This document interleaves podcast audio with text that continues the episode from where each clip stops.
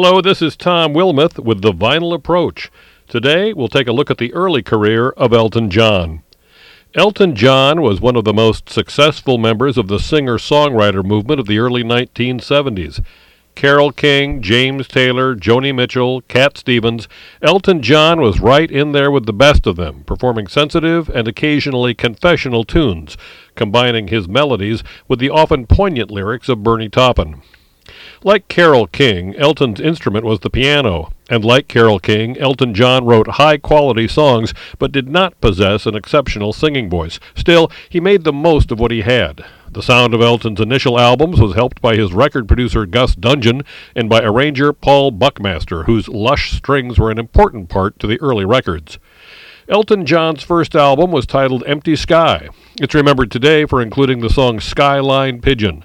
But since this nineteen sixty-nine album was not released in the United States until years later, we'll pass it by for now. Elton's first American album was called simply Elton John, released in April nineteen seventy. The record's exceptionally strong lead-off track was Your Song, which begins both the album and the career of Elton John. Your Song was a high watermark for the entire singer-songwriter era. It was immediately recorded by many artists, from crooner Andy Williams to jazz man Maynard Ferguson to Three Dog Night, who were the first to release it. Your Song was not the only strong ballad on the album. Border Song is another, and is still played by other artists today. Diana Krall sometimes closes her concerts with it. First Episode at Heinton includes themes of regret, lost love, and growing old. Sixty Years On is another song about looking back at one's life. This comes from a time when Elton's youthful audience thought that the age of sixty was so terribly old. Even at this early stage, these songs show how the songwriting team of Elton John and Bernie Taupin were in sync with each other, as John gave appropriate melodies to Taupin's sometimes maudlin lyrics. In addition to the ballads, the first record showed musical muscle on songs like The Cage, and especially Take Me to the Pilot. Another song from the Elton John record is called No Shoestrings on Louise. It has a rhythmic, country rock feel that anticipates the next album, Tumbleweed Connection, what Elton called his cowboy project. John and Taupin were prolific songwriters during this era, with Tumbleweed Connection released in October nineteen seventy, just six months after his American debut. Some consider Tumbleweed Connection Elton's best work. I don't, but I do agree that it has some fine songs on it. Tumbleweed Connection begins with a loosely funky guitar-piano interplay. The song is called Ballad of a Well-Known Gun, and like the album's title and its cover artwork, it contains themes of the Old West. Gunfighters, old-time religion, idyllic country life, they're all here on Tumbleweed Connection. And somehow these two British songwriters make their vision of the American West seem credible. It's a very strong album, but it does have some quirks. I'm surprised each time I hear My Father's Gun and Where to Now, Saint Peter. The electric guitar on these two tunes is simply mixed too hot. I assume Elton was happy to have session ace Caleb Quaye playing on his album, but his guitar is disproportionately loud on both numbers. Maybe this was an overly enthusiastic payback gesture on Elton's part. In the mid nineteen sixties, Quaye helped to get Elton John into the recording studio for the first time. This was when both men were in Long John Baldry's backing group. No matter the reason, Quaye's guitar mix on these songs is oddly loud, particularly considering the care with which Elton's recordings were produced. If these two numbers have an abundance of guitar, the song Talking Old Soldiers is noteworthy because the sound is so sparse, with Elton alone at the piano. The conversation between the Talking Old Soldiers is reminiscent of the song Wooden Ships by Crosby, Stills and Nash. But while Wooden Ships begins with two survivors discussing a recent war, the characters in Talking Old Soldiers are reminiscing about battles of long ago. Tumbleweed Connection also includes Love Song. And, as the title suggests, this is another romantic number. But this love song is a rarity on an Elton John album. Why? Because it was not written by Elton and Bernie. It was composed by Leslie Duncan, a woman who periodically sang backup for Elton John and for Dusty Springfield.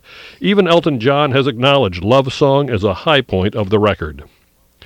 Being a thematic album, Tumbleweed Connection can be seen as an experimental and a gutsy move on the part of John and Taupin, particularly to try this type of genre exercise so early in a career.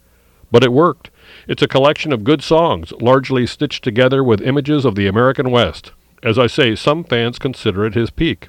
The album included no radio hits, but in nineteen seventy, Elton John's career momentum was in high gear.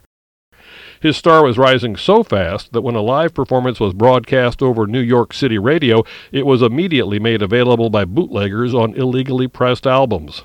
Elton John's own record company angrily countered by releasing part of the radio concert themselves on the album eleven seventeen seventy, which was the date of the show. Bootleg album or legitimate release, this live recording was valuable for demonstrating how Elton sounded in concert with his working band of the time, a rocking trio that had little to do with the string arrangements found on his first studio records. Drummer Nigel Olsson and bassist Dee Murray provide solid accompaniment, but from the album's first note, eleven seventeen seventy features Elton's ability as a pianist. I have always been glad that the record label felt forced to release these concert tapes, as they catch an early Elton John in full flight, playing a rocking version of Take Me to the Pilot and a stripped-down arrangement of sixty years on.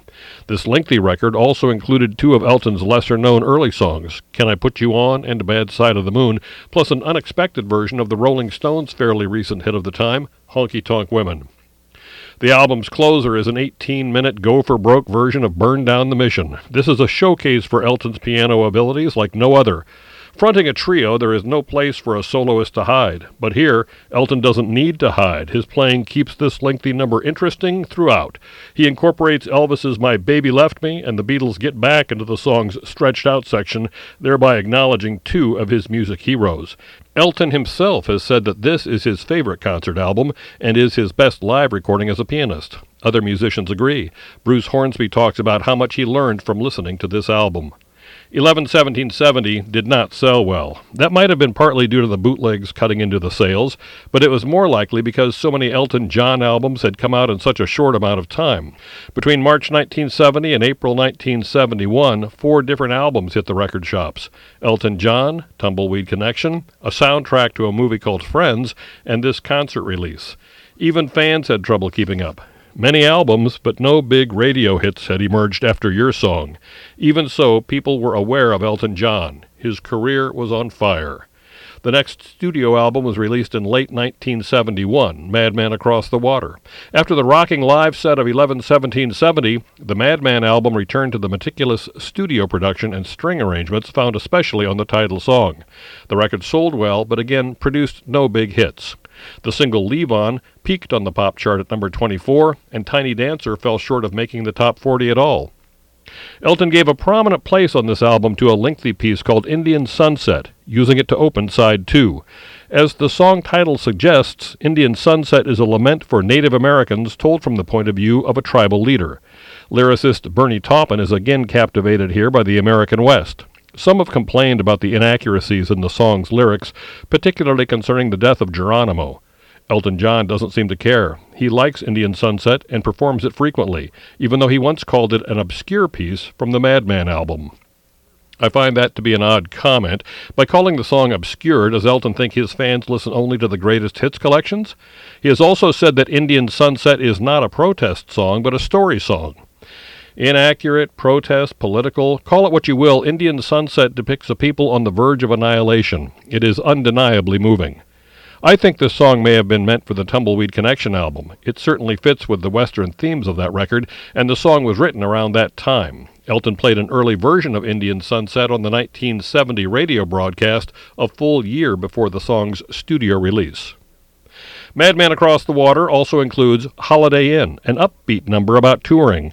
This joyful approach to the topic of life on the road is both unexpected and pleasant. The song's attitude is especially refreshing after hearing so many artists sing about the drudgery of touring.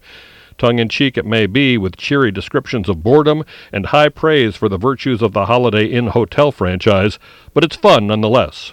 The impressive mandolin accompaniment at the end of Holiday Inn is played by Davey Johnstone. I have wondered if this performance resulted in Johnstone getting the gig as Elton's full-time guitarist. Elton John varies his arrangements on the Madman Across the Water album. The cellos are not always at the forefront, as on most of the earlier studio sessions. Organ work from Rick Wakeman augments the tune Razorface, which also features some double-track harmony vocals by Elton. On the song All the Nasties, he is backed by a full choir. Clearly, the artist is trying out different musical settings, seeing what works. After this expansive choir number, the album concludes more simply, with Elton alone at the piano, singing the lament, Goodbye.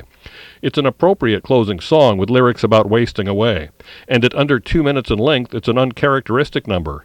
Even at this point of his career, such brevity was rare for an Elton John record. There are a couple of duds on Madman as Side two wraps up, but after releasing so much material in such a short amount of time, the occasional unremarkable song is not a shock. Madman Across the Water is one of my favorite Elton John albums, but I have always felt that Elton was not as taken with it as he would be with his next record, Honky Chateau. And who can blame him? Honky Chateau included Rocket Man, which became Elton's signature song and his biggest hit up to that point. Another top ten hit, Honky Cat, opened the Honky Chateau album, which again had its share of weaker tunes, but the high points were very high. The ballad Mellow features the violin of Jean-Luc Ponty, followed by a curious song called I Think I'm Gonna Kill Myself. If Holiday Inn was an optimistic view of touring, here is a surprisingly upbeat take on teenage suicide, almost celebratory. A love song follows, a number called Susie. It's not especially memorable, but then all is forgiven when Rocket Man comes on to conclude side one. Side two of Honky Chateau includes another song Taupin has written from the point of view of a character. Here, instead of a Native American leader, as on Indian Sunset, the lyricist has written an antebellum story called Slave, told from the perspective of a slave. It's a call to free our brothers by looking to God and by bravely fighting violence, if fighting violence is not an oxymoron. The themes of slaves seem remarkably appropriate to today's world as the song's singer waits in anticipation for the war that may mean his freedom. I find it interesting that Slave comes immediately after an inspirational number that starts side two of Honky Chateau called Salvation. It's a song about an individual's perseverance and self-awareness. It too seems quite timely. The song Amy is another character narrative, sung by a young man to an older woman. It's unclear whether she is a working girl or what, but it's not much of a song. But then the album's second jewel shows up, Mona Lisa's and Mad Hatter's, and as the song plays, listeners remember why they put on an Elton John album. The lyrics were inspired by Bernie Taupin's unsettling encounters with the realities of New York City. Taupin declares that there is no rose growing in Spanish Harlem, as a Drifters song would have you believe. The lyricist has learned that those are just pretty words to say. The mood of Mona Lisa's and Mad Hatter's is wistful. The lyrics and music are perfectly matched. Honky Chateau closes with Hercules, a name Elton John has legally taken for himself. Like the song Amy, Hercules is sung by a frustrated lover, a song noteworthy for its prominent acoustic rhythm guitar, some doo-wop vocal background, and an understated piano part. Neither Hercules nor Amy are memorable entries on Honky Chateau. Maybe there's a reason the singers in these two songs can't get the girl. I don't begrudge Elton for his high opinion of this album. Honky Chateau is a career maker, but for me, there are too many ordinary songs on it compared with his earlier work. Even if not thrilled with the record, I jumped at the chance to see Elton John in concert shortly after the release of Honky Chateau. That October nineteen seventy-two show remains one of the concerts of my life. Elton John filled the Ames, Iowa Sports Coliseum, but in the fall of nineteen seventy-two, the audience had bought their tickets because of Elton's music rather than for his celebrity. That type of fame would come later. He had placed three songs in radio's top ten by this point, but the biggest hits were yet to come, just around the corner, in fact. Even so, Elton John could already draw huge crowds. This concert was a hot ticket. I was in high school in nineteen seventy-two. I played sousaphone at a halftime show for a football game in Des Moines and then rushed thirty miles north to the concert. Elton came out alone and performed Tiny Dancer. He then brought out the band one by one and played a song with each new band member as a duo and then a trio. For the fourth song, he introduced the group's new member, Davey Johnstone, who added slide guitar parts as the quartet played Elton's current hit, Rocket Man. Great show, long show, tremendous stretched-out versions of Leave On, and an arrangement of the song Madman Across the Water that rocked harder than the studio version. Both songs were lengthy, but always interesting. When it got to the point of the concert when I thought Elton had played everything I came to hear, he pulled out Country Comforts. The man had a deep catalog of good tunes even then. Elton returned for the encore, saying that he knew Americans didn't like to hear unfamiliar songs, but he was in the midst of recording his next album, and he hoped it would be okay if he and the band closed the show with two new numbers. They proceeded to play Daniel and then Crocodile Rock. Nobody minded. The concert was great, but it signaled the beginning of the end for my own Elton adulation. His next album was Don't Shoot Me, I'm Only the Piano Player, and I found it less interesting than Honky Chateau. Don't Shoot Me included the two encore songs Elton played at the concert, both of which became big hits.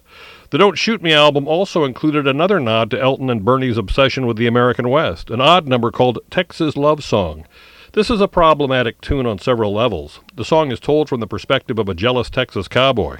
The singer threatens the lives of some long-haired outsiders, telling them to leave his woman alone and get out of town. Derogatory name-calling ensues. Threats of violence. Violence backed by a strangely gentle musical accompaniment. I know that this is an invented character, a self-proclaimed redneck who is spouting Taupin's sarcasm. Even so, the themes in Tex's love song make for an uncomfortable listen. Some of the lyrics sound like a darker version of Okie from Muskogee, sung by a younger man.